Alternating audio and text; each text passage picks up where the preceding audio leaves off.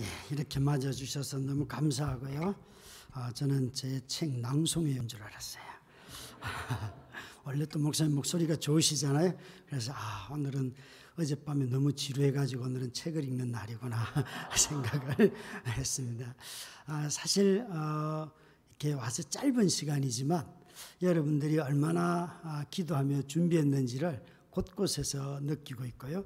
또 하나님은 제게 이 아틀란타 어, 세교회에 있는 성도님들 중에 제 오랜 고향 동향의 아, 성도들도 만나게 하시고 또 대학교 때 대학생 때 다녔던 교회 아, 후배도 만나게 하시고 또 학교 후배도 만나게 하시고 선교단체 후배도 만나게 하시고 그래서 마치 제가 어, 지금 내가 우리 교회 와 있는 것 같은 그런 자꾸 느낌을 갖고 있어요. 거기다 제가 좋아하는 축구까지 이미 관계를 맺었기 때문에 내일은 또 무슨 운동이 나를 기다릴까 이런 생각을 하면서 계속 압력을 넣고 있는데 내일 공차겠다는 이야기를 전혀 하지를 않아요.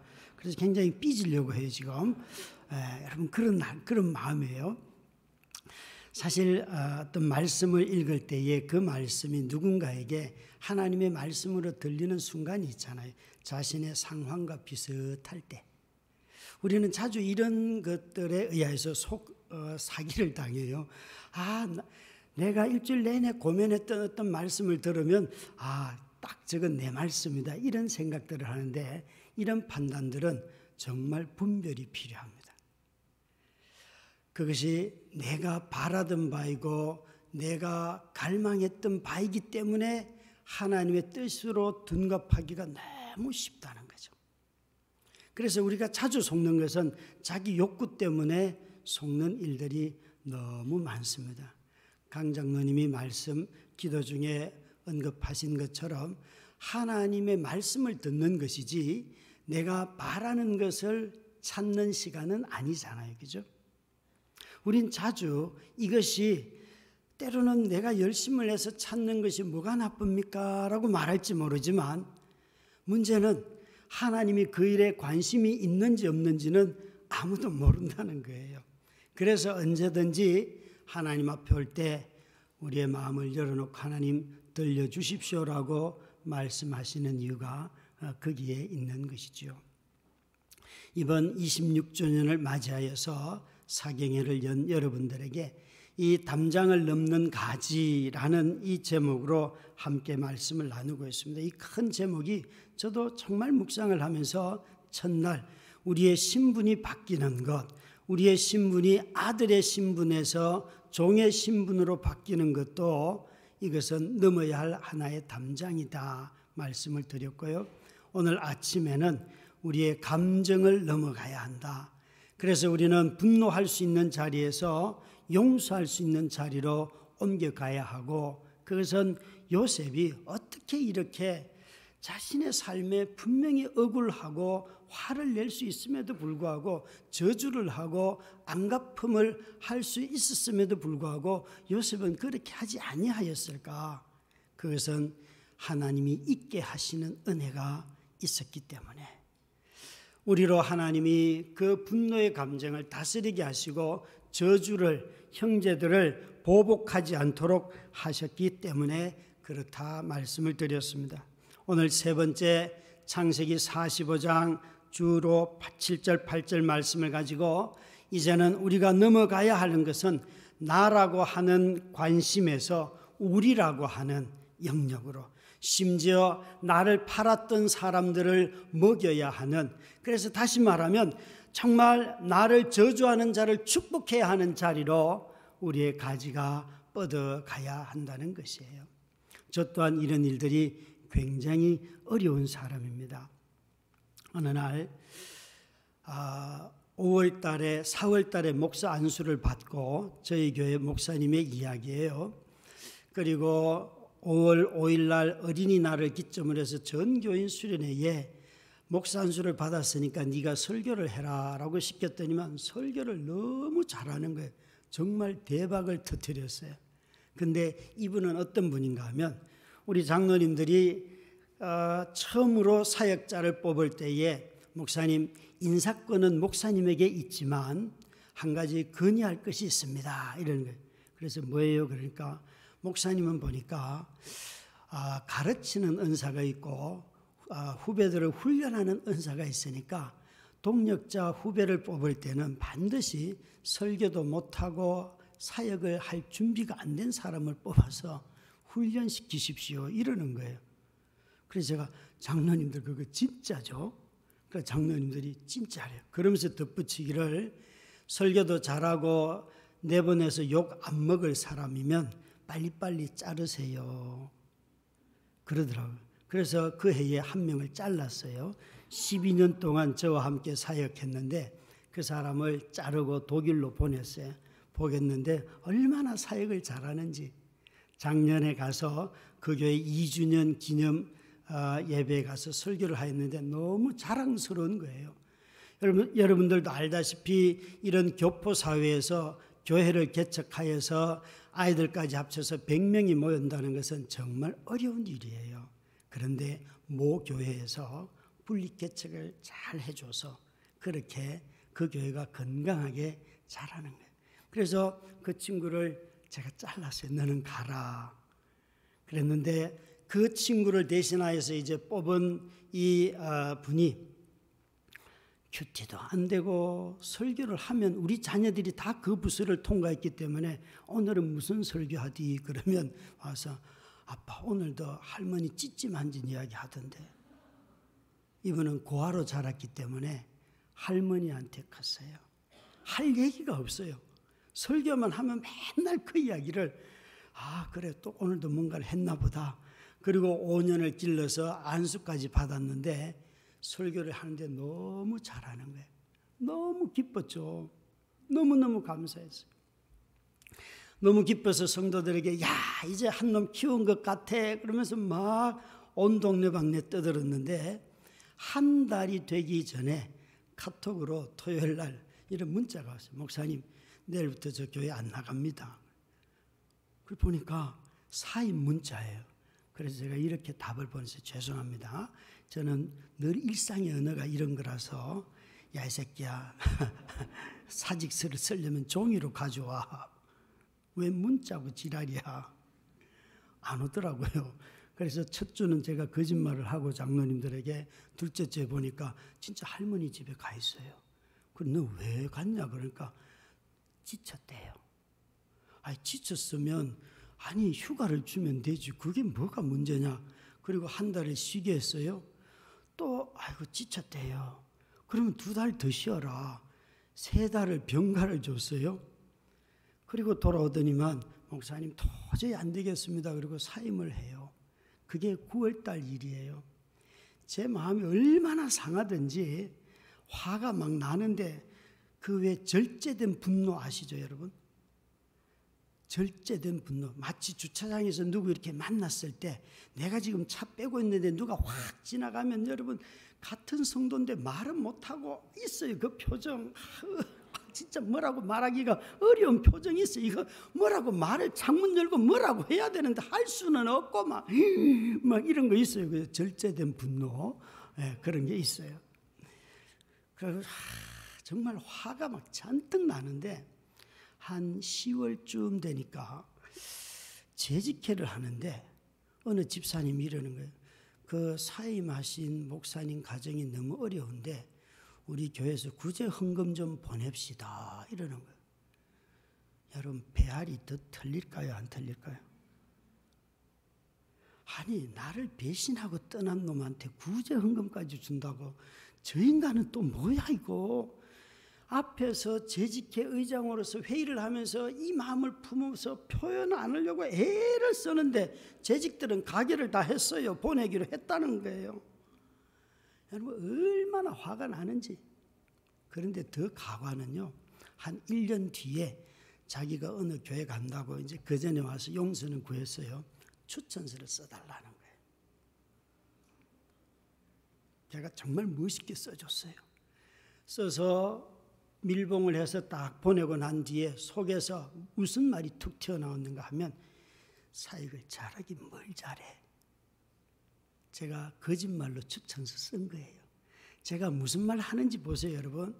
저는 지금 그 형제의 가정을 위해서 교회에서 구제하자 그럴 때 합시다 결정도 했고요. 추천서 써달라 그럴 때 다 썼고요. 다 했지만 정말 제가 그 형제를 마음으로 용서했나요? 안 했나요? 안 했어요. 안 했어요. 그리고 한 다른 교회에서 사역을 하다가 어느 날 그 사역을 이제 어, 하다가 다시 사임을 했다는 소식을 듣고 제가 불렀어요.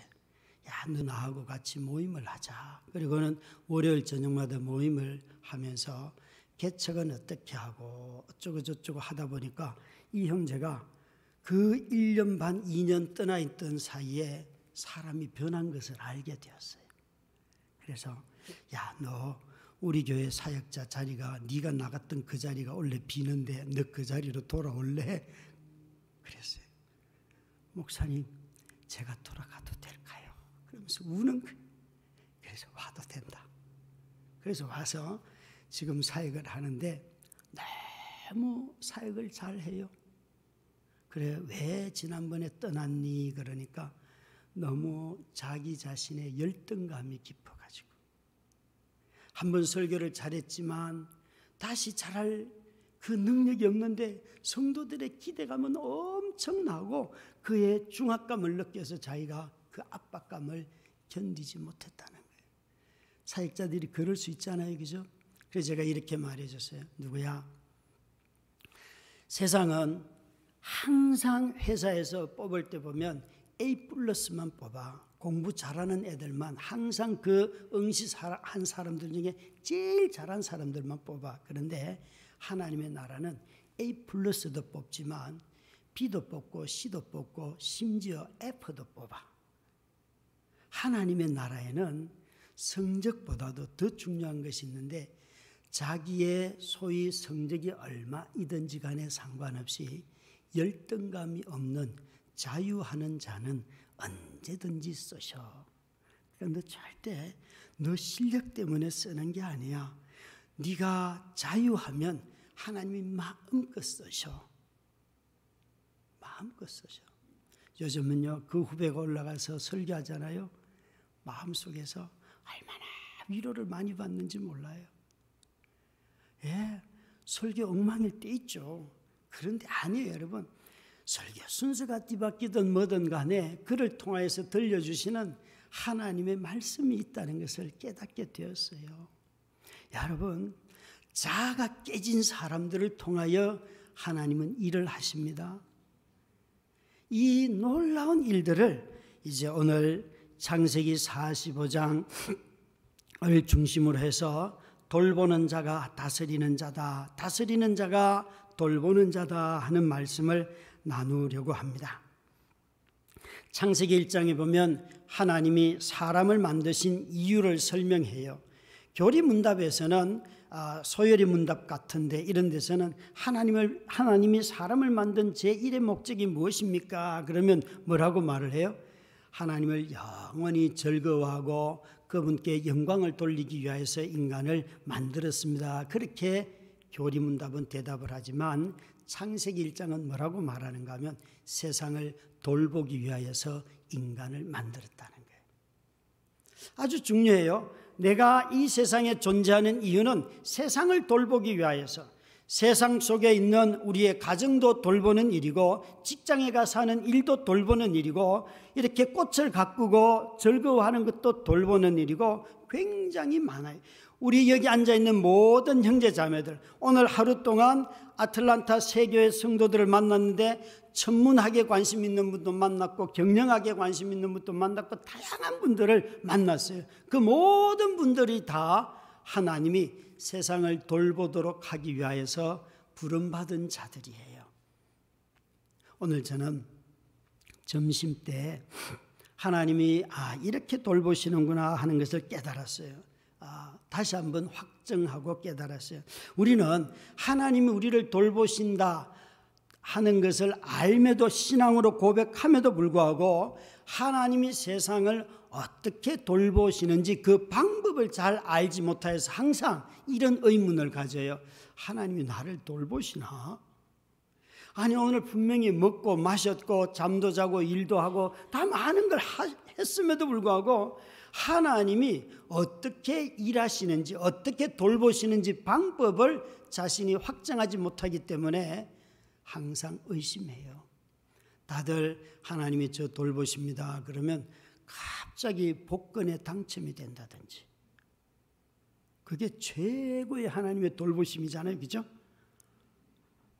역시 여러분들은 조 목사님한테 잘 배웠어요. 이게 아니라는 걸 아니까 답을 안 하잖아요. 예, 잘 알겠어요, 이제. 그런데 여러분, 하나님의 세상을 어떻게 돌보시는가? 오늘 이 자리 오기까지 제가 경험했던 것을 다 한 단면만 잘라서 말씀을 드려볼게요. 제가 오늘 점심 때 이 교회 집사님이 운영하는 순대집에 갔어요. 순대집에 가서 정말 순대국을 너무 맛있게 먹고 또 묵은지 김치찌개를 먹고 아, 또 있어요 여러분 아, 야구르죠 저와 함께 가시면 덤이 많이 나옵니다 주문하지 않은 게 막 나와요 네. 저와 함께 가시겠습니까? 예, 아멘. 물론 돈은 여러분이 내셔야 됩니다. 제가 내지는 않습니다.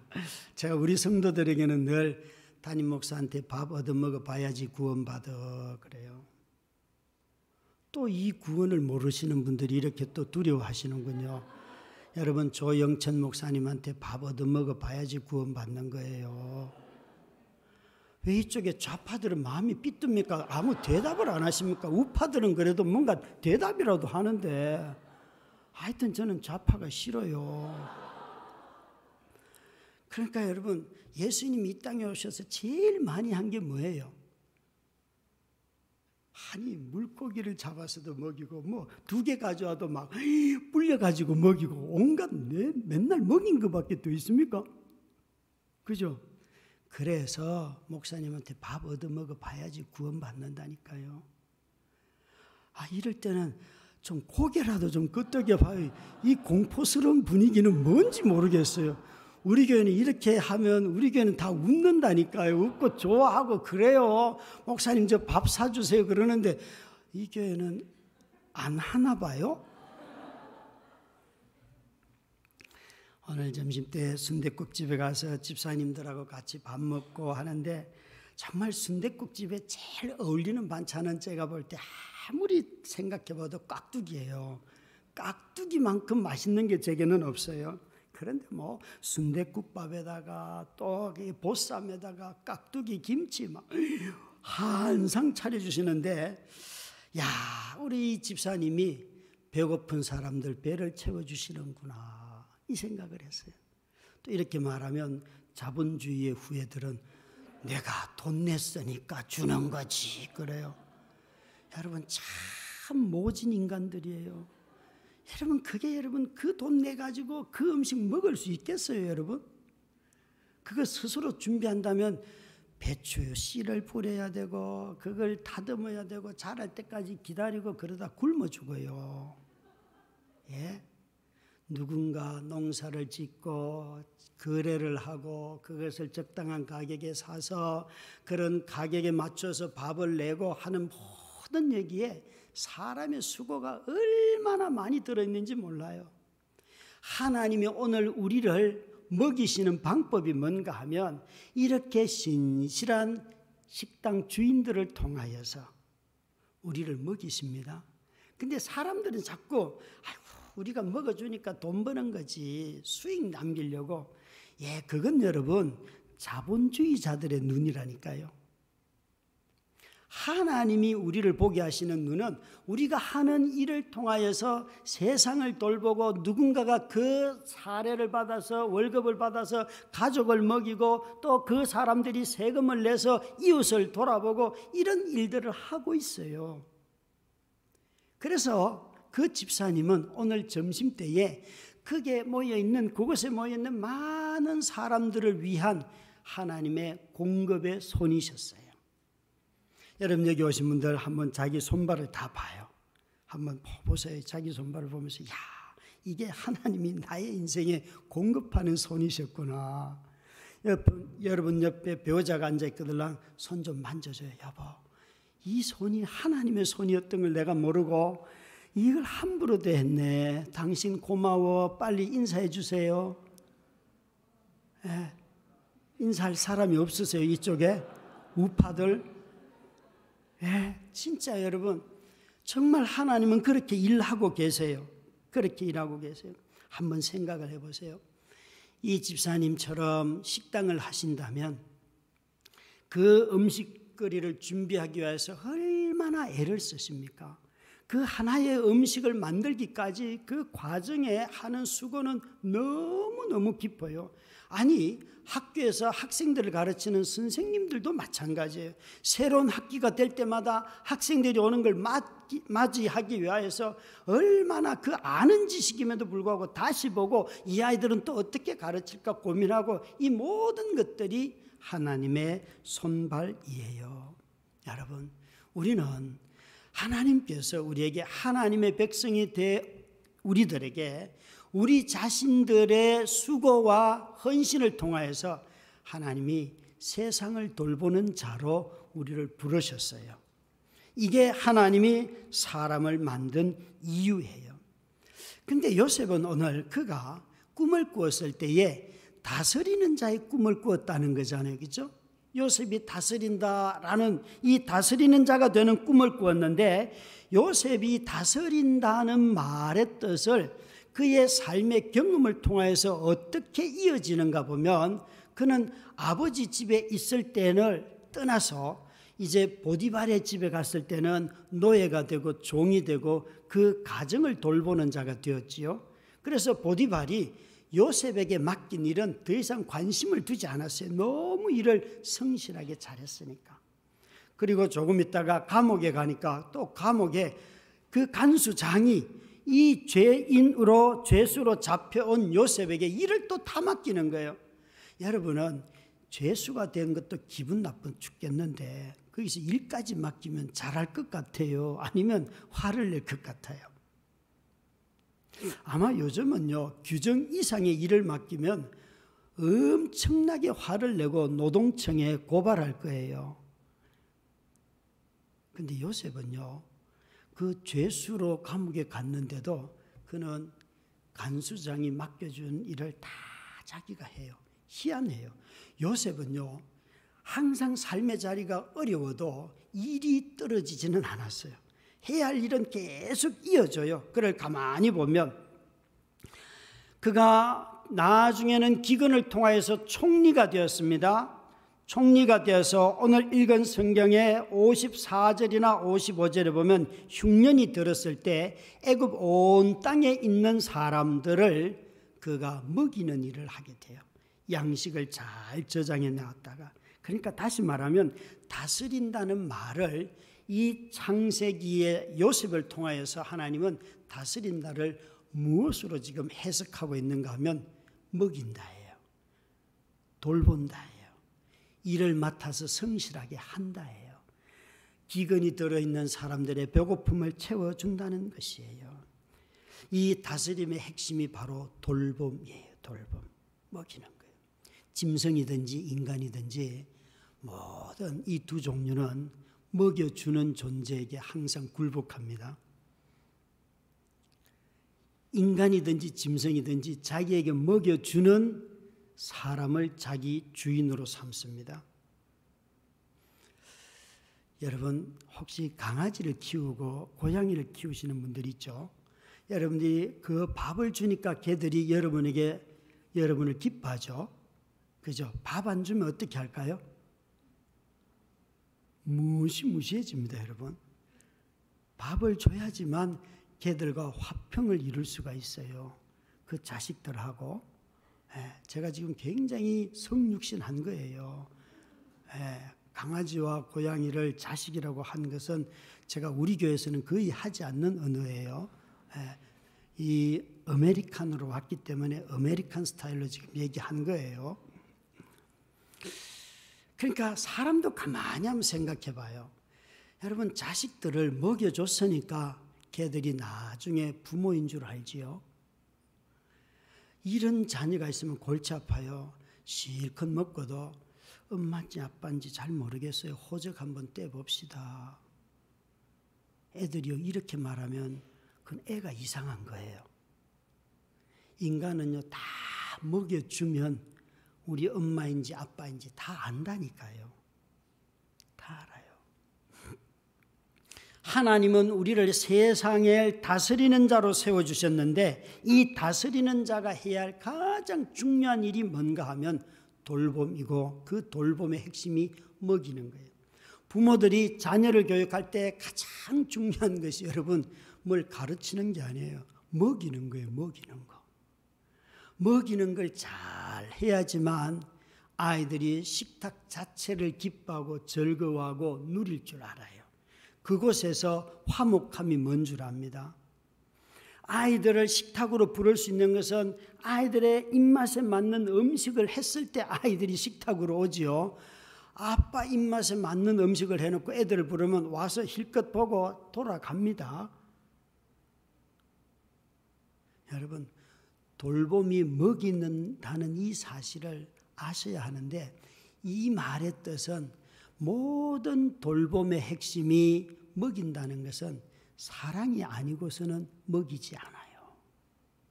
그게 사랑이라는 거예요, 사랑. 그래서 하나님께서 세상을 창조하시고 난 뒤에 우리에게 이렇게 말씀하시잖아요. 하나님이 세상을 창조하시고 난 뒤에 우리에게 하나님 자신이 창조주라고 말씀 하시잖아요. 우리 보고 그걸 믿으라는 거잖아요. 여러분 불신자들은 불신자들은 하나님이 창조주이시기 때문에 불신자들도 하나님이 먹이십니다. 왠가 하면 하나님 자신이 내가 온 세상을 만들었기 때문에 나를 믿든 안 믿든 다 이 세상에 존재하는 모든 것은 나로 말미암아 유지 보존된다. 믿는 사람들은 기도로 먹고 사는 게 아니에요. 기도 안 해도 먹고 삽니다, 여러분. 조금 두려워 하시는 것 같아요. 예.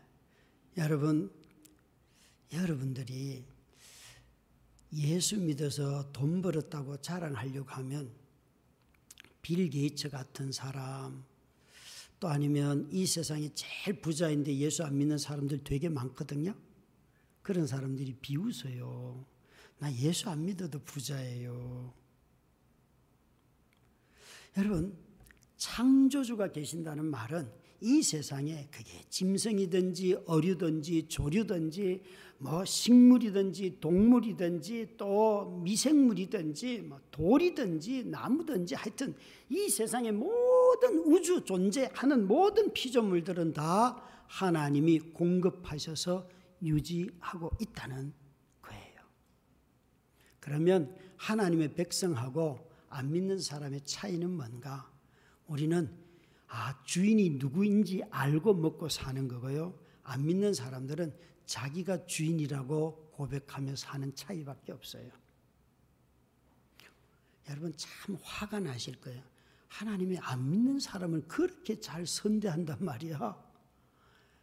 나 이렇게 열심히 예수 믿는데 나는 평생 지지리도 가난하게 여러분 지지리도 가난해도 하나님을 아는 것이 얼마나 큰 복이에요. 그죠? 아닙니까? 여러분 아무리 큰 부유한 재산을 가지고 있어도 하나님을 모른다면 이 삶이 끝이 여기밖에 없는데요. 영생이 없는데요. 우리 하나님께서 지금도 온 세상을 돌보고 계세요. 그래서 세상이 이대로 유지되고 살아가는 거예요. 저와 여러분이 이 하나님의 돌보심 하에서 살아가고 있어요. 우리는 하나님의 공급하심으로 말미암아 오늘도 먹었어요. 이 요셉은 총리가 되기 전에 먼저 그는 한 집의 가정 총무로 살았고 또 한 감옥의 간수장을 대신하여서 모든 일을 하였고 나중에 총리가 되어서는 애굽의 백성들뿐만 아니라 심지어 그 주변의 나라에 있는 모든 사람들을 기근 중에 다 먹였어요. 놀랍게도 하나님은 이 요셉을 통하여 우리에게 말씀하고 계세요. 하나님이 세상을 창조할 때 사람을 만든 목적이 바로 요셉을 통하여서 드러나고 있는 것이에요. 요셉이 총리가 되어서 제국의 총리가 된 것, 그걸 통하여서 하나님은 뭘 하시려고 했는가 하면 그 기근을 극복하여서 모든 사람들을 살리는 일로 요셉을 이 땅에 보내셨다는 거예요. 사랑하는 아틀란타 세계 성도 여러분, 여러분들은 이 세상에 하나님이 무슨 일로 보내셨을 것 같습니까? 누구를 돌보고 먹이라고 하나님이 여러분을 보내셨을까요? 가장 먼저는 여러분 옆에 그리고 여러분과 한 집에 사는 그 형제 자매들이 있으시죠, 그렇죠? 네, 그들을 보셔야 해요. 하, 그들을 위하여 밥을 짓는 것을 영원히 즐거워하시길 주의 이름으로 축원합니다. 예, 보니까 할머니들이 아멘 하셨어요. 젊은 우리 엄마 아빠들 여러분들을 하나님이 보내신 이유가 그거라니까요. 아니 이 하찮은 일을 위하여서 내가 대학을 나왔습니까? 예, 맞아요. 그 일을 위해서 나왔어요. 여러분, 돌보는 일은, 먹이는 일은 굉장히 중요한 일입니다. 너무나 위대한 일입니다. 사람들은 이것을 하찮게 여기려고 합니다. 그래서 요즘은 그냥 대충 먹어라. 사랑이 없이는 식사를 준비하는 수고를 감당하지 못합니다. 사랑이 없이는. 저는 그 반쯤 아내로 살아보니까요, 얼마나 멍청한 아빠인지를 알겠어요. 어, 현미 100%의 밥을 지어놓고 애들한테 얘들아 빨리빨리 꼭꼭 씹어 먹어라. 이게 말이 됩니까? 말이 안 돼요. 또, 야, 저는 그 중학생 여자아이가 밤마다 머리카락이 그렇게 자라는 줄 예전에 미처 몰랐어요. 중학생 되었을 때 큰 딸이 아침에 눈만 뜨면 학교 가라고 깨우면 앉아가지고 가위 가지고 요 앞가름말을 있잖아요. 일자로 만드는 게 계속 제가 보는 늘 똑같아 일자 이거. 그런데 그걸 앞에 앉아가지고 뭘 자꾸 오리고 난밥 해놓고 기다리는데 안 와요. 그래서 어느 날 막 화를 내면서 아빠 때문에 학교 늦었어 이러면서 나오는 거예요. 그래서 야 이년아 왜 나 때문이냐 나가 그랬어요. 그랬더니 애들이 막 울면서 막 학교 가는 거예요. 얼마나 마음이 불편하겠어요. 그래서 제가 하도 의의가 없어서 학교 교사인 후배한테 야 내가 오늘 아침에 이렇게 애들하고 대판 싸우고 욕을 하고 보냈다 그랬더니 참 형님도 궁상을 그만 뜨세요. 걔들 학교 그냥 보내도 학교 앞에 편의점에서 김밥 다 사 먹습니다. 그냥 굶겨 보내세요. 괜히 싸우지 마세요. 아, 그다음부터 지혜가 생기더라고요. 그래서 먹을래? 안 먹어. 아, 가. 안 싸우게 되었어요. 안 싸우겠더라고요. 그런데 아이들이 크니까요. 자기들이 만들어 먹습니다. 엄마가 밥 해줄 때 이런 얘기 한 적이 없어요. 그러니까 저는 미달이에요, 미달. 그래도 저는 이렇게 기도해서 하나님, 내가 아내만큼은 음식을 못해도 나는 어쨌든 먹이고 재워주고 옷은 입혀 보낼 겁니다. 그러니까 나머지는 하나님이 알아서 하세요. 그래서 얘들아 뭐 먹고 싶니? 라면 그러면 한 박스씩 사다 둬요. 그럼 얘들아 배고플 때 먹으라 그러면 애들은 너무 행복해 해요. 걔들이 얼마나 즐거워한다고요, 여러분. 뭐 MSG가 어떻고 그거는 제 사전에는 잘 몰라요. 난 지금 내 앞가름도 못할 판인데 언제 그런 것까지 구분하냐? 그냥 대충 먹고 살자. 하나님이 생명을 거두시면 지금도 가고 하나님이 생명을 지켜주시면 90살, 100살 산다. 얘들아 먹어라. 여러분 너무 어떤 것에 매이지 마시기 바래요. 하나님이 공급자예요. 하나님이 우리를 돌보세요. 하나님이 우리를 먹이세요. 하나님이 굶어라 그러면 그냥 즐겁게 굶으면 되잖아요. 그죠? 굳이 그것 때문에 밥 먹는 사람들 보면서 막 화를 내고 저것들은 그럴 필요가 어디 있어요? 왜 우리는 내가 못 먹는다고 남 즐겁게 먹는 것 보면서 막 욕을 하고 저주할까요? 바울 사도는 이렇게 말하잖아요. 나는 궁핍에 처하는 법도 알았고 그래서 주 안에서 모든 것을 할 수 있는 능력을 얻었느니라. 자족이라는 것은 내가 있는 것을 기뻐한다가 아니라 하나님이 공급하신 것을 즐거워한다예요. 하나님은 때로는 맹물을 주실 때도 있어요. 하나님은 진수성찬을 줄 때도 있어요. 하나님은요 우리를 굶길 때도 있어요. 그래도 우리 살 수 있어요. 바울은 그걸 기뻐했다는 거예요. 나는 이게 살아갈 능력이다. 주님이 주시는 능력이 있어서. 그래서 자족을요, 내가 가진 것을 기뻐하는 사람들은 다 시험됩니다. 왠가 하면 인간은 탐욕스러워서 자기가 가진 실력에 만족하는 사람 아무도 없고 자기가 좋아하는, 자기가 얻은 직책을 좋아하는 사람 아무도 없어요. 다 올라가기를 원해, 더 갖기를 원해요. 그래서 자족은 하나님의 공급하심을 기뻐하는 것. 하나님 우리의 공급자이세요.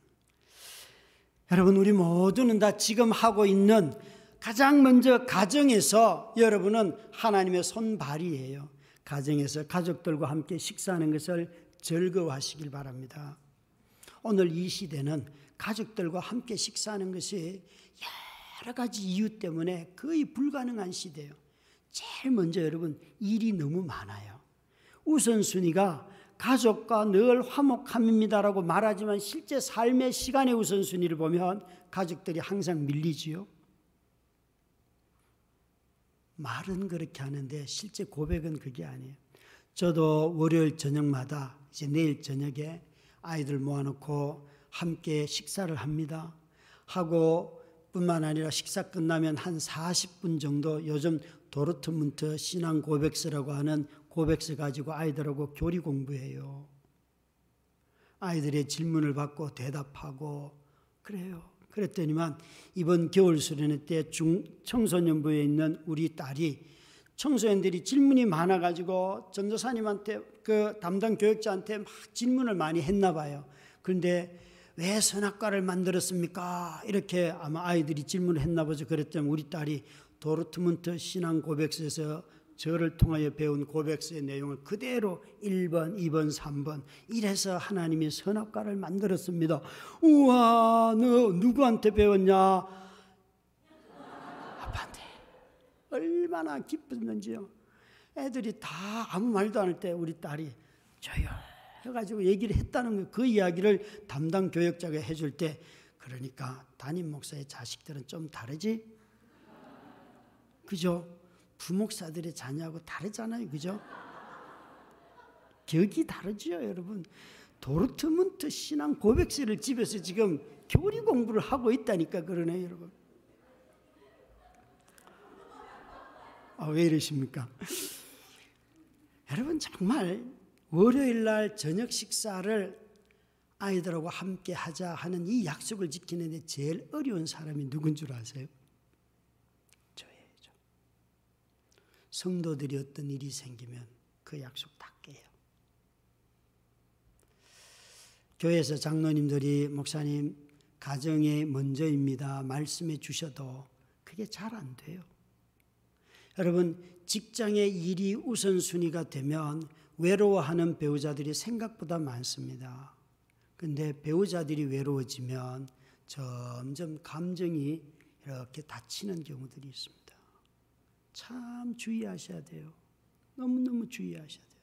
그것 때문에 엄청난 시련들을 겪는 가정들을 많이 봤습니다.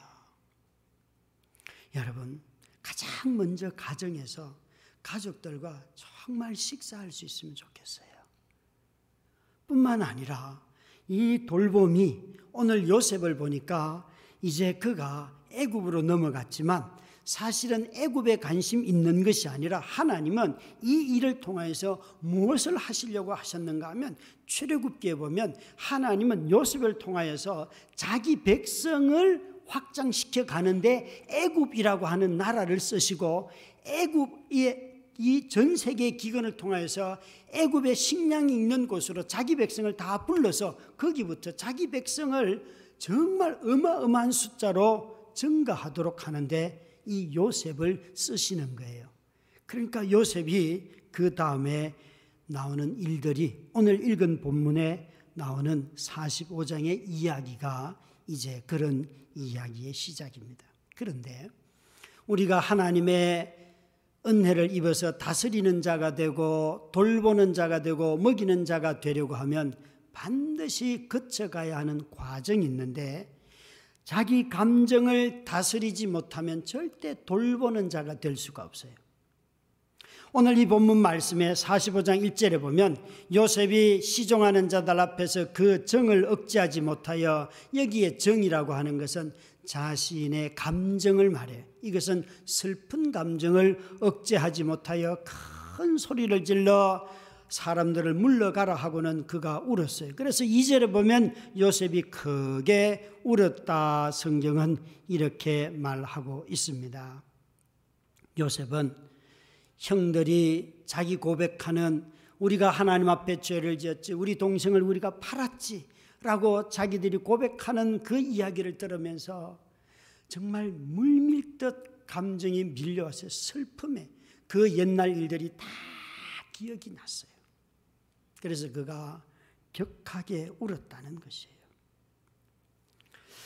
여러분, 우리 모두는 때로 나에게 그런 슬픔을 안긴 사람들, 고통을 안긴 사람들이 만날 때에 우리의 감정이 정말 이루 말할 수 없는 격분이 일어나고 아픔이 터져 나오지요. 그래서 눈물을 흘리게 됩니다. 이 눈물을 흘리는 것은 좋은 일이에요. 누군가 어려움을 겪었던 사람들에게 이런 우는 과정은 꼭 필요합니다. 저는 자녀들에게 제가 쓴 책들을 책을 쓸 때마다 항상 시간을 정해놓고 자녀들별로 돌아가면서 엄마에게 이 책을 다 읽어주라고 한 챕터씩 나누어서 읽어주게 했어요. 그 일을 하면 아이들이요 30분 40분이면 한 챕터를 읽고 나오는데 눈이 벌겋게 나요. 엄마한테 읽어주면서 엄마가 울고 아이들도 울고 그냥 말로 설명하기보다 제가 쓴 글들을 읽으면 아이들은 자신들이 이 일들을 함께 겪어왔기 때문에 얼마나 마음의 슬픔이 많겠어요. 그래서 아이들이 엄마 앞에서 그 책을 읽으면서 많이 울었어요. 어느 날 중학교를 졸업한 큰 딸을 친구들과 함께 같이 여행을 데리고 가서 여자아이들 세 명을 그래서 여행 중에 그 친구 중에 한 명이 이렇게 저한테 묻는 거예요. 목사님, 저희 큰딸 이름이 그때 별명은 춘녀예요. 사춘기를 지나기 때문에 제가 춘녀라고 별명을 지었어요. 진짜 이름은 아니에요. 춘녀가 언제 우는지 우는, 우는 줄 아세요? 그러는 거예요. 언제 우니 그럴까? 노래방에 가서 노래 부르면 울어요. 그래요. 이 아이는 제 앞에서 운 적이 단 한 번도 없어요. 그런데 그 친구가 그래요. 목사님, 윤영이는 노래방에 가서 노래 부를 때마다 울어요.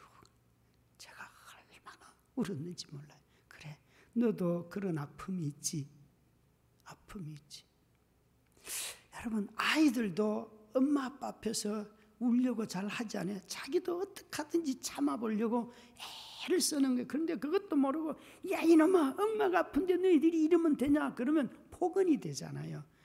아이들도 여러분 표현을 못해서 그렇지 얼마나 엄마 아빠가 이혼을 하려고 하면 두려워 떤다고요. 그 아이들이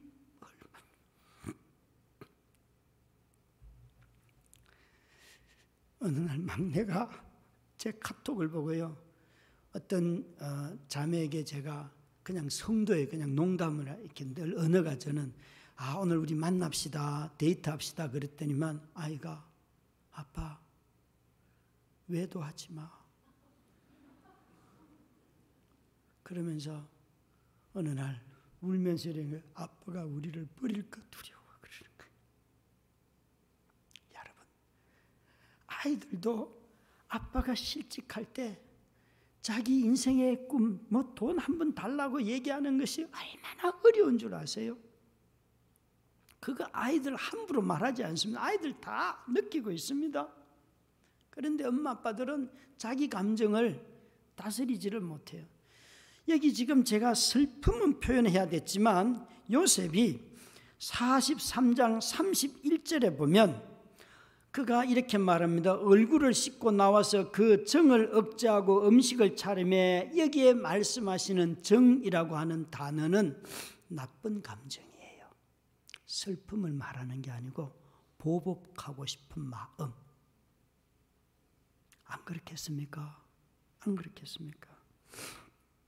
자기 자신이 하나님을 경외하기 때문에 형들을 얼마든지 감옥에 다시 넣을 수도 있고 형들에게 저주할 수도 있고 더 잔인하게 그들을 대할 수 있음에도 불구하고 충분히 악을 행할 수 있음에도 불구하고 보복하지 않는 그래서 자기의 그 악감정을 억누르고 나와서 요셉은 형들을 맞이하고 식사를 나누어요. 요셉은 여러분 자기 감정을 드러냈다가 낭패를 당했던 적을 아실 것입니다. 형들 내가 꿈을 꾸었는데 볕단이 열한 개의 볕단이 나를 향해서 절하는 거였어. 그랬더니 형들이 무슨 소리야 이 자식아 우리가 너한테 절을 한다고 그래서 미움을 받았어요. 자기는 너무 꿈을 꾼 것이 기뻤다고요. 내 꿈을 하나님이 이런 확정을 주시고 약속을 주셔서 형들이 나한테 절하는 걸 꿈을 꾸었어. 그랬더니 형들이 화가 나서 팔아버렸어요. 자기 자신의 감정을 다스리지 못했을 때, 조급하게 드러냈을 때, 섣부른 감정 표현이 형들의 시기 질투를 불러 일으켰지요. 그래서 그는 아주 어려움을 당했어요. 그런데 그가 보디발의 집에 와서 자기를 유혹하는 보디발의 아내 앞에서도 그는 감정을 흘린 적도 없고 그 거짓된 감정 앞에 굴복하지도 않고 그 사람은 이 요셉은 다 도망감으로 말미암아 자기 감정을 잘 다스렸어요. 여러분 요셉이 지금은 직위가 총리라는 사실을 기억해야 해요. 지금 자신이 얼마든지 자기 마음대로 권한을 쓸 수 있는 자리에 지금 요셉이 있어요. 그런데도 요셉은 형들을 만나서 겪었던 그 슬픔 때문에 아파서 울기는 했지만 슬픔의 감정은 다 표현했지만 자기 안에 있는 나쁜 감정, 보복하고자 하는 마음은 그는 다스렸어요. 하나님의 뜻 앞에서 굴복시킨 거예요. 26주년을 맞이하는 아틀란타 세교회 정말 여러분들에게 이제 다음 주, 이번 주 말고 다음 주에 임직식 한다는 말씀을 들었어요. 임직을 받는 장로님들, 권사님들, 안수 집사님들, 이미 받은 모든 임직자들, 특별히 지도자들은 자신의 나쁜 감정을 다스리지 아니하면 교회는 언제든지 두쪽납니다. 네가 나를 서운하게 해. 내가 두고 봐라. 어, 네가 내 편이 안 돼. 이 사안에 대해서 여러분 당회원이 되었다는 것은 누구 편이 되려는 게 아니에요. 각각의 사람들이 하나님의 뜻을 분별하고 교회가 이렇게 가야 된다고 함께 목사님과 함께 하나님의 뜻을 분별하는 공동체가 되어야 해요. 그런데 쉽게 당회가 갈려져요. 어떤 사안들을 보면 아주 팽팽하게 갈려져요. 그러면요. 벌써 그 공동체 안에는 어떤 사안을 그 다음에 갖다 올려봐도 항상 그 표수가 거의 똑같이 날 거예요. 그 말의 뜻은 이미 패거리가 되었다는 거예요. 누구도 하나님께 뜻을 묻지 않고 자신이 생각하는 방식대로 자기가 살아온 경험대로 자기가 생각하는 그 방식대로 모든 것을 결정하고 넘어가기 때문에 항상 의사결정에 보면 3대 3, 4대 3, 뭐 이렇게 되는 이런 일들이 언제나 벌어져요. 참 여러분 지도자들이 자기 감정을 잘 다스리지 못하면 하나님의 뜻보다도 자기 감정에 충실해지면 그때부터 그 공동체는 하나님의 뜻에 순종하지 않습니다. 순종하지 않습니다. 이 요셉은 자신의 슬픔은 한없이 쏟아내지만 형들 앞에서도 자신이 겪었던 이런 모든 감정들을 다 다스렸습니다. 그러나 요셉의 형들은 여러분 알다시피 불쑥불쑥 자기 감정을 잘 드러내지요. 아버지가 편애하니까 그 편애에 대하여서 아버지한테 대들지 왜 힘도 없는 동생한테 그걸 힘을 씁니까? 여러분 제대로 된 자식들이면요 아빠한테 달려들어야죠 그죠? 아빠 왜 우리를 홀대합니까? 그렇게 말해야 되는 게 자식들의 도리잖아요. 그런데 왜 힘없는 동생을 권력자들인 자기 아버지의 힘을 자기 아버지의 인정을 받지 못하면 자기보다 더 약한 아버지의 인정을 받는 사람을 그가 폭력을 행하는 거예요. 그래서 약자를 향하여서 그 폭력을 그대로 쏟아내는 것입니다. 무서운 이야기입니다. 이 요셉의 형들은 그것들이 요셉이 꿈을 꿨다고 말할 때 분노했습니다. 그 분노가 결국은 이렇게 말하죠. 그래, 네가 한번 그 꿈대로 되는 줄 한번 보자. 그러면서 요셉에게 그 꿈이 어떻게 되는지 한번 보자. 라고 창세기 37장 20절에 보면 꿈 이야기를 하는 요셉을 조롱합니다. 이것은 요셉을 조롱한 게 아니라 하나님을 조롱하는 거예요. 그러면서 형들이 하나님의 뜻을 거스르려고 자기 동생을 적극적으로 인신매매해 버리는 거지요. 사람의 마음이 얼마나 분노가 가득하면 하나님의 뜻을 외면할 수 있을까요? 아니 조금 전에 말씀드린 것처럼 그 어려운 부목사님 가정 구제합시다 할 때 저는 동의하지 않았다니까요.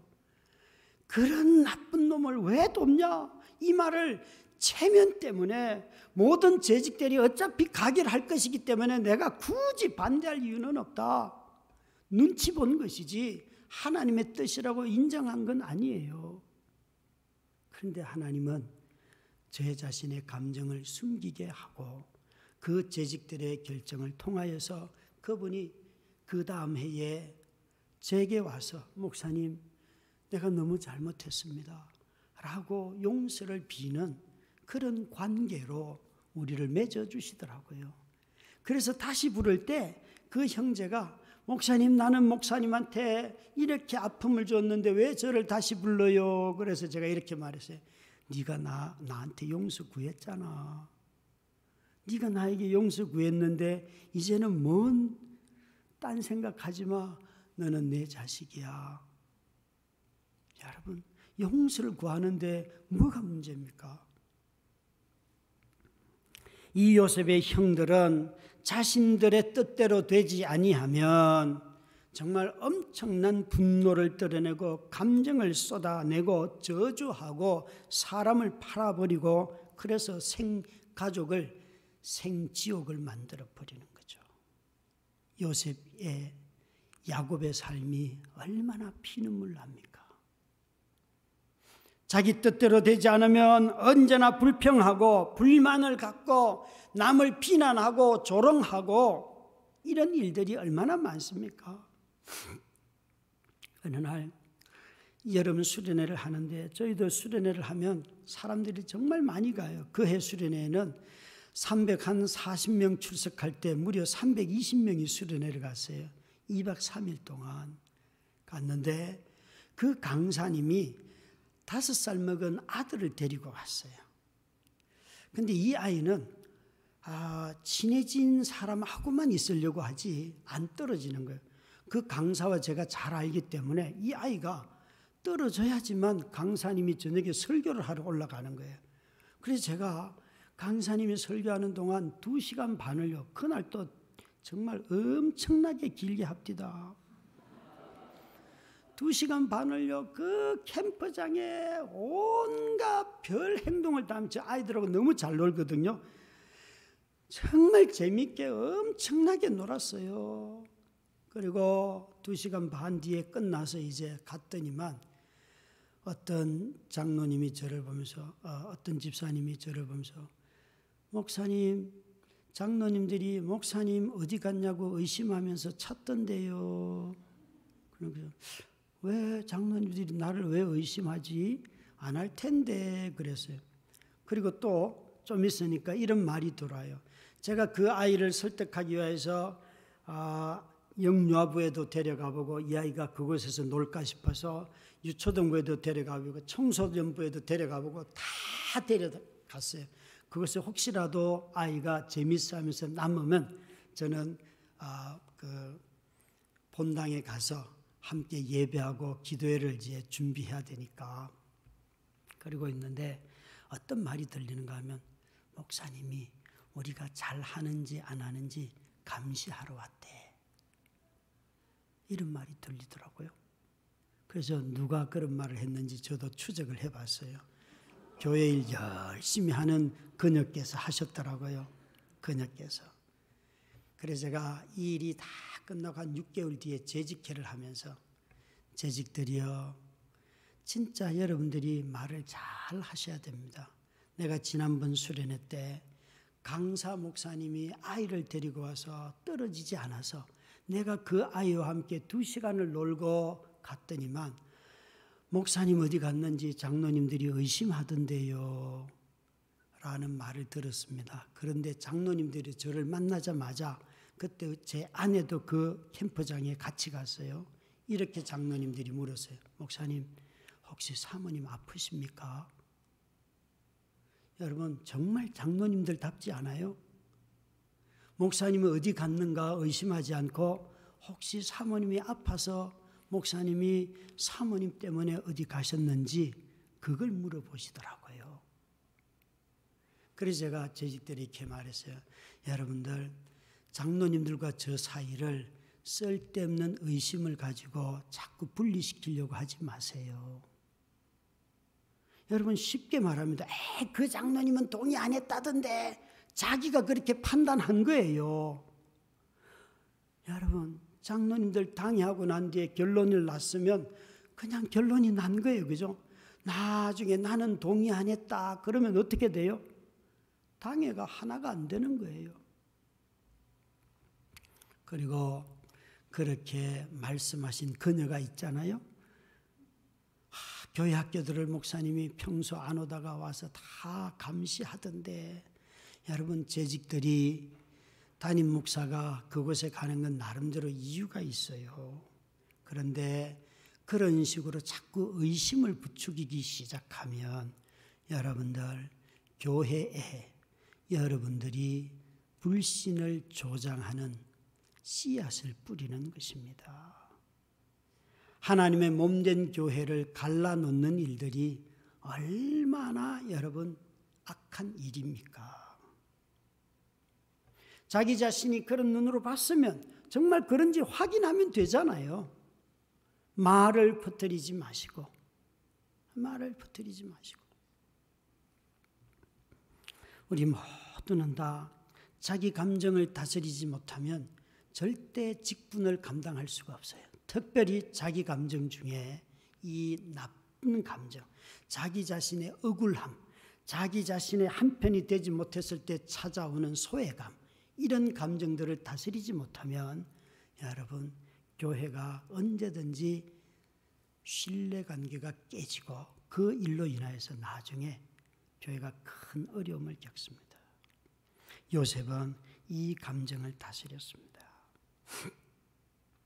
아마 여러분들은 그러지 않을 터인데 에베소서 6장 4절 말씀에 보면 아비들아 너희 자녀를 노엽게 하지 말고 주의 교훈과 훈계로 양육하라. 여기에 누구 보고 자녀를 양육하라고 했어요? 아비들아 아빠가 해야 돼요. 아빠들아 자녀를 노엽게 하지 말고 왜 굳이 또 여기다가 여러분 아빠들에게 여러분의 배우자인 남편들에게 자녀를 좀 돌봐달라고 말하면 한 두 시간 뒤가 되면 어떤 일이 벌어집니까? 안 맡겨보셨어요? 아니면 너무 성숙한 아빠들이 많아서 하루 종일 멋있게 아이들을 돌보는 저의 한국에 있는 제 눈에 띈 모든 아빠들은 한 두 시간까지는 그래도 참습니다. 그러다가 두 시간 뒤가 되면 텔레비전을 주든지 핸드폰을 주든지 그리고 점심때가 되면 뭐 먹을래? 짜장면. 그리고 이렇게 말합니다. 야, 한 번 말할 때 들어라. 그 아빠들은요 희한하게도요 자녀를 양육하라고 했는데 자녀와 싸우고 있어요. 여러분 자녀를 양육하려면 늘 반복해야 돼요 똑같은 걸. 그런데 여러분들도 한 번 말하는 거 듣습니까? 내일 아침 새벽 기도에 나오세요. 그러면 한 번 말하면 들으세요? 안 듣잖아요. 그런데 왜 아이들한테는 한 번 말하면 들어야지. 대부분 남자들은요, 자기 권위를 말에 순종하는 것을 통해서 확인하려고 해요. 그래서 아이들이 안 들으면 화내고 싸우고 그래서 아이들을 때릴 수는 없고 막 부글부글 자기가 집을 나오는 아빠들이 상당히 많아요. 여러분, 아이를 양육하려고 하면 자기 감정을 다스려야 합니다. 아내들이 지금 아멘 했어요. 제 귀에 들렸어요. 아주 희미하게. 크게 말했다가는 집에 가서 싸움 날 것 같으니까 아주 희미하게 말했어요. 그 마음 이해합니다. 예. 제발 남편들아, 너희 아내를 죽도록 사랑하며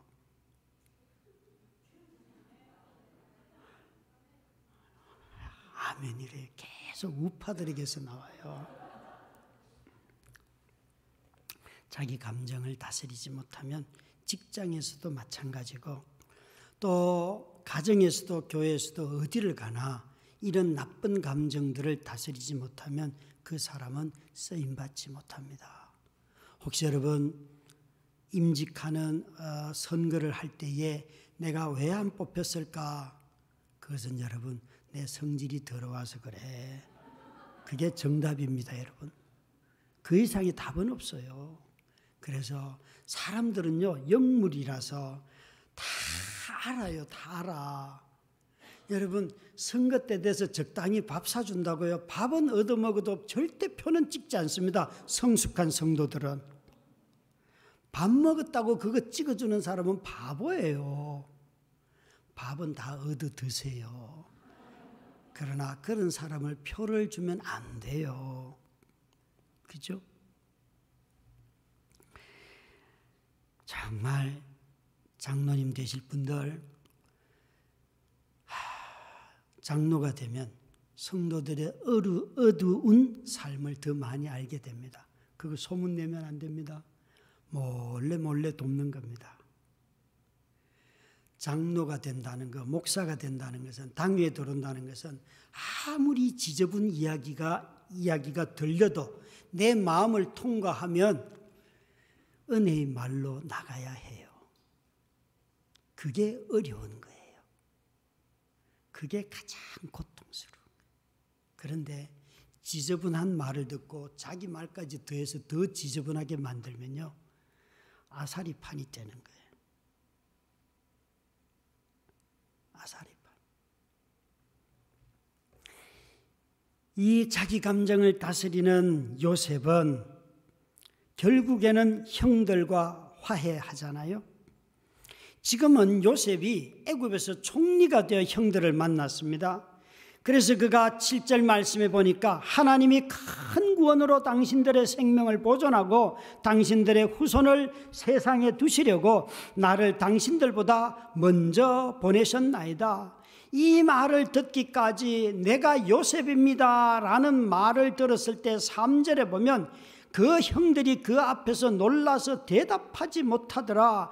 이 놀라서 대답하지 못하더라 라는 말씀을 그대로 이 똑같은 단어 헬라어로 쓴 것이 예수님이 무리를 걸을 때에 유령이더라.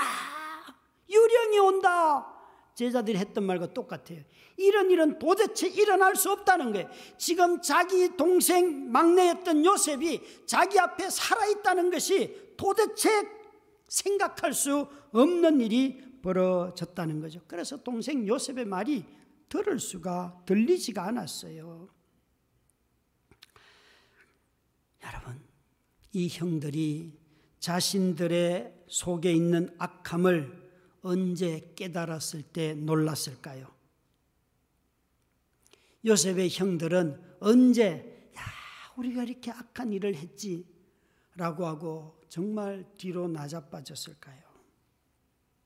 그들은 분명히 회개하고 그랬지만 이 정도의 놀라움은 없었어요. 그런데 요셉의 살아있음을 보고는 완전히 말문이 닫혀버렸어요. 가해자들이 두려워 떨 때가 있어요. 가해자들이 두려워 떨 때. 그때 언제인가 하면 피해자들의 피눈물 나는 그 절규를 들을 때. 그런데 이런 피해자들의 절규가 들리지 않는 인간이 있다면 그는 화인 맞은 양심이에요. 그 양심은 죽은 마음이에요.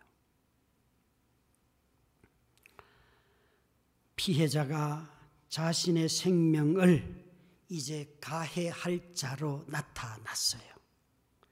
요셉이 총리가 되어서 이제 자신을 죽일 수 있는 그런 위치의 사람으로 나타났을 때 이들이 놀라 자빠지는 것이에요. 그 다음 일을 여러분 어떻게 우리가 상상할 수 있을까요? 총리의 그 권한을 가지고 얼마든지 형을 가해할 수 있습니다. 형들처럼 힘을 사용하여서 형들의 모든 가족까지 다 팔아버릴 수도 있습니다. 지금까지 정탐꾼으로 모함했던 것처럼 형들을 그 애굽의 감옥에 다 영원히 수감할 수도 있습니다.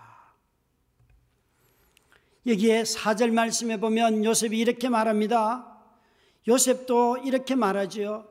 요셉이 형들에게 이르되 내게로 가까이 오소서. 지금 대답도 듣지 못 말하지도 못하는 형들을 가까이 오라고 그들이 가까이 가니 이르되 나는 당신들의 아우 요셉이니 당신들이 애굽의 판자라. 여러분 이 말 나는 당신들의 동생 아, 요셉입니다. 그런데 당신들이 나를 애굽에 팔았습니다.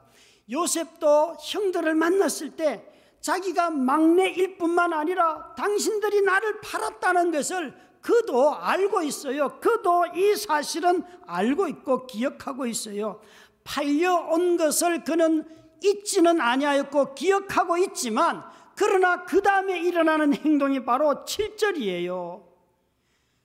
하나님께서 당신들보다 먼저 나를 보내셨습니다. 형들은 나를 팔았지만 하나님은 나를 보내셨습니다. 여러분 언제 팔려가던 요셉이 하나님의 보내시는 보내심으로 그가 깨달았을까요? 형들이 분명 팔았는데 언제부터 요셉은 하나님이 나를 먼저 보냈구나 라고 하는 이 엄청난 구원의 섭리로 자신의 인생을 보았을까요? 그들의 악함을 이용하여서 형들의 악함을 이용하여서 하나님이 자신을 그들의 생명을 기근으로부터 구하는 자로 만드셨어요. 아니, 피해자를 가해자로 부르는 정도가 아니에요. 이것은 피해자를 가해자로 부르는 것이 아니라 피해자를 통하여서 그들을 데려 먹이는 자로 화해하는 자로 화목해 하는 자로 하나님이 부르고 계세요. 우리는 이런 일들을 항상 십자가를 볼 때마다 기억해야 해요. 하나님은 저렇게 매를 맞으며 죽으신 예수 그리스도를 통하여서 피해자이신 이 세상에 가장 억울한 자이신 예수 그리스도를 통하여서 그를 가해한 모든 사람들이 하나님 앞에 용서받고 그 화해의 은혜를 누리도록 우리에게 예수 그리스도를 보내어 주셨어요. 여러분, 정말 하나님께서 요셉을 통하여서 하신 이 일은 예수 그리스도 안에서 우리에게 나타났어요. 그래서 요셉은 당신들은 나를 팔았지만 하나님은 나를 당신들의 생명을 보존하고 당신들의 생명만이 아니라 당신의 후손들의 세상에 두시려고 나를 보내었습니다. 나를 이리로 보낸 이는 당신들이 아니요 하나님이시라. 하나님이 나를 바로에게 아버지로 삼게 하셨습니다. 언제 그가 팔려간 자가 보낸 자가 되었을까요? 우리는 알지는 못해요. 그 시점이 언제인지는 알지 못하지만 긴 침묵의 시간 속에서 하나님의 함께 하심 속에서 그는 경험하였음이 틀림이 없습니다. 여러분, 아픔 속에서도 하나님과 동행하기 시작하면 나의 아픔이 나의 구원의 능력이 되고 다른 사람들을 위로하는 도구가 됩니다. 나를 내게 입은 손해를 주님과 동행하면서 걸어갈 때에 그 일상 속에서 하나님의 은혜를 경험하기 시작하면 그 아픔의 자리, 고난의 자리가 아픔에만 머물지 않습니다. 오히려 그 자리를 통하여서 이 과거의 아픔이 오히려 하나님의 놀라운 섭리를 보게 해요. 저 사람을 구원하려고 하시는구나. 구원하려고. 여러분, 저는 제 아픔이 싫습니다. 싫습니다. 저는 이런 기도를 많이 해서 하나님, 내가 언제까지 이렇게 살아야 합니까? 그런 투정을 참 많이 했어요. 처음 아내가 뇌경색으로 쓰러졌을 때 병원에 가니까 저는 병원의 의사들이 미워요. 모든 수술에 대한 방법과 의술은 자기들이 다 알잖아요. 자기들이 결정해야지 왜 보호자인 저에게 결정하라고 하는지. 막 수술의 과정을 다 설명하고 이제 보호자가 결정하시기 바랍니다. 그래서 제가 의사를 보면서 제가 뭘 결정합니까? 제가 수술할 것도 아닌데 당신이 수술할 건데 당신이 결정을 해야지. 맞지요, 그죠? 아닙니까? 그래서 저를 의사가 보는 거 보호자가 결정하셔야지 수술합니다. 거. 그때 알았어요. 아, 보호자가 보호자가 수술하는 게 아니잖아요. 수술해도 죽는다 해도 아무 책임은 의사에게 없습니다. 어떤 수술의 결과가 나와도 나는 돈을 낼 뿐입니다. 이거잖아요. 냉정하게 말하면. 의사가 이렇게 말해요. 100% 식물인간입니다. 여러분, 그럼 거기 어디다 누가 사인하겠습니까? 그래서 제가 수술 동의서를 달라 그래서 이렇게 들고 수술실을 나와서 저 복도 구석진 데 가가지고 앉아서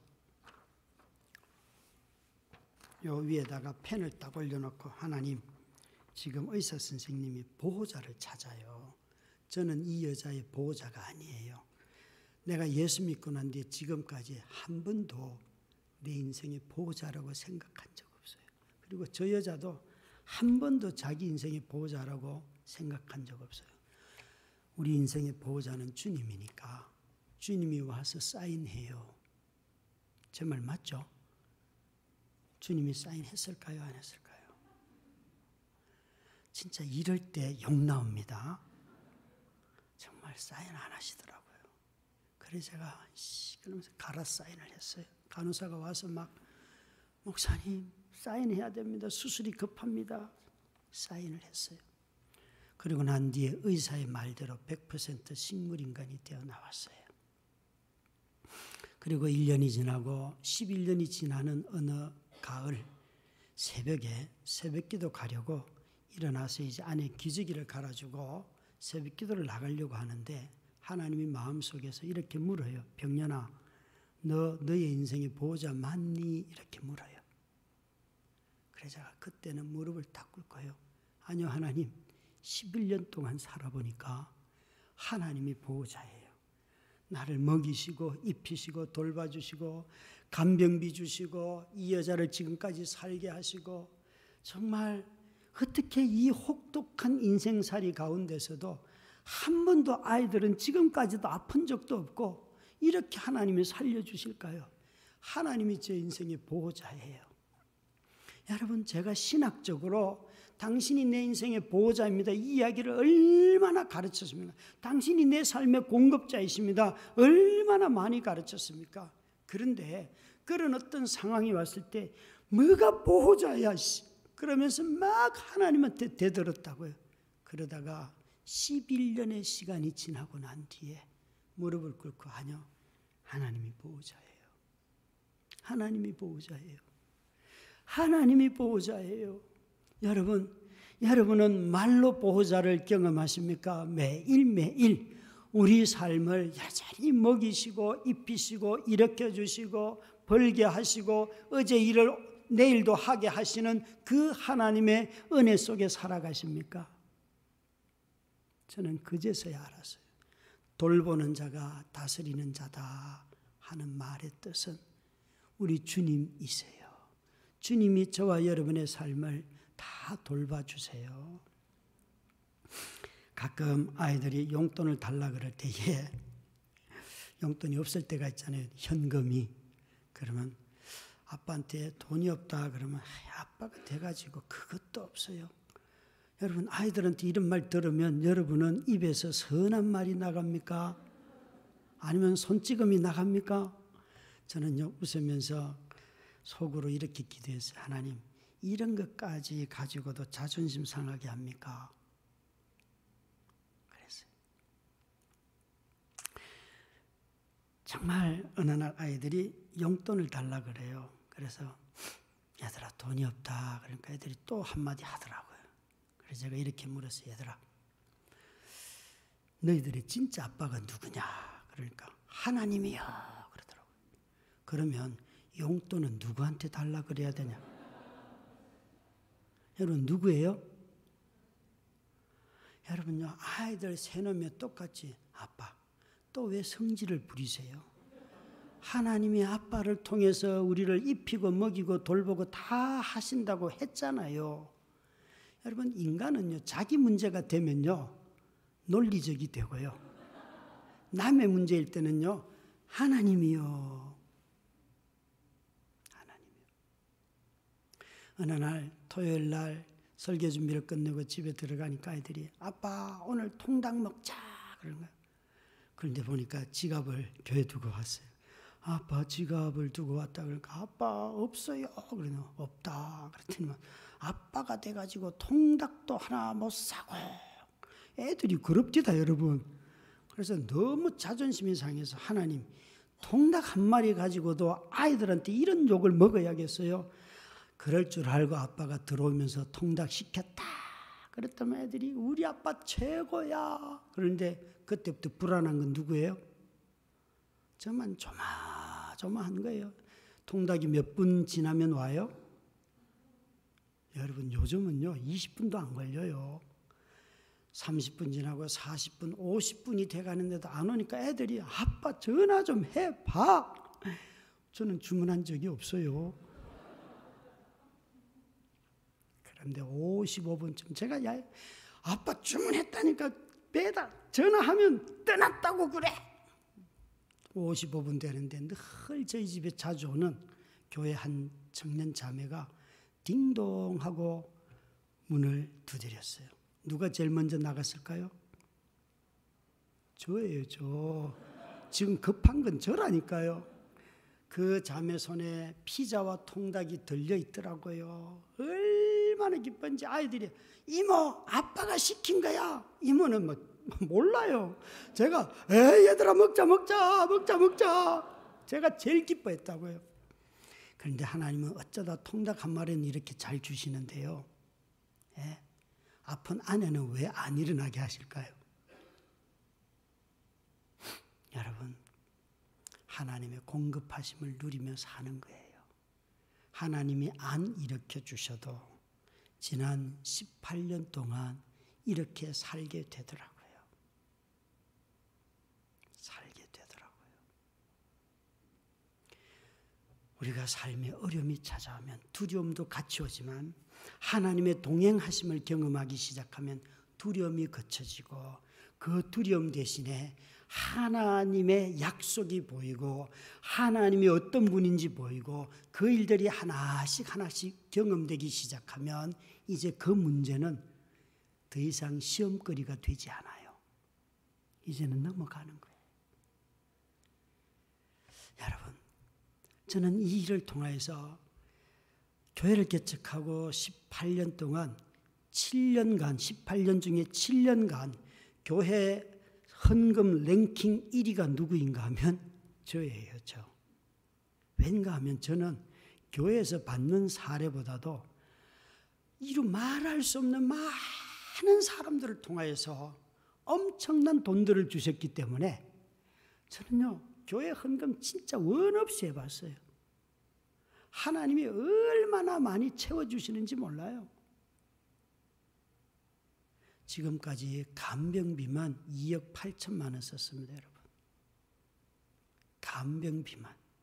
무시무시한 돈이에요. 하나님은 공급하시더라고요.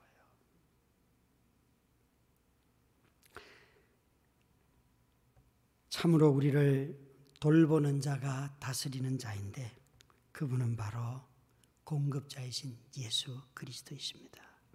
그래서 바울은 빌립보서 4장 19절 20절에 보면 예수 그리스도 안에 있는 은혜의 풍성함을 쫓아서 너희 안에 그 풍성함이 흘러 넘치기를 주의 영광을 위하여 내가 너희들을 위하여 구한다.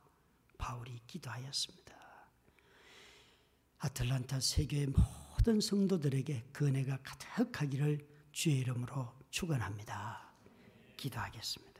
아버지 하나님, 요셉을 돌보는 자로 자신의 악한 감정을 다스리게 하시고 자신의 직위를 사용하여 화해자가 되게 하시고 오히려 팔려간 자가 돌보는 자로 변화시켜 주셔서 감사합니다. 바로 이 예수 그리스도를 우리로 깨닫게 하시고 그분과 동행하는 우리들이 되게 하여 주시옵소서. 예수님 이름으로 기도드렸습니다. 아멘.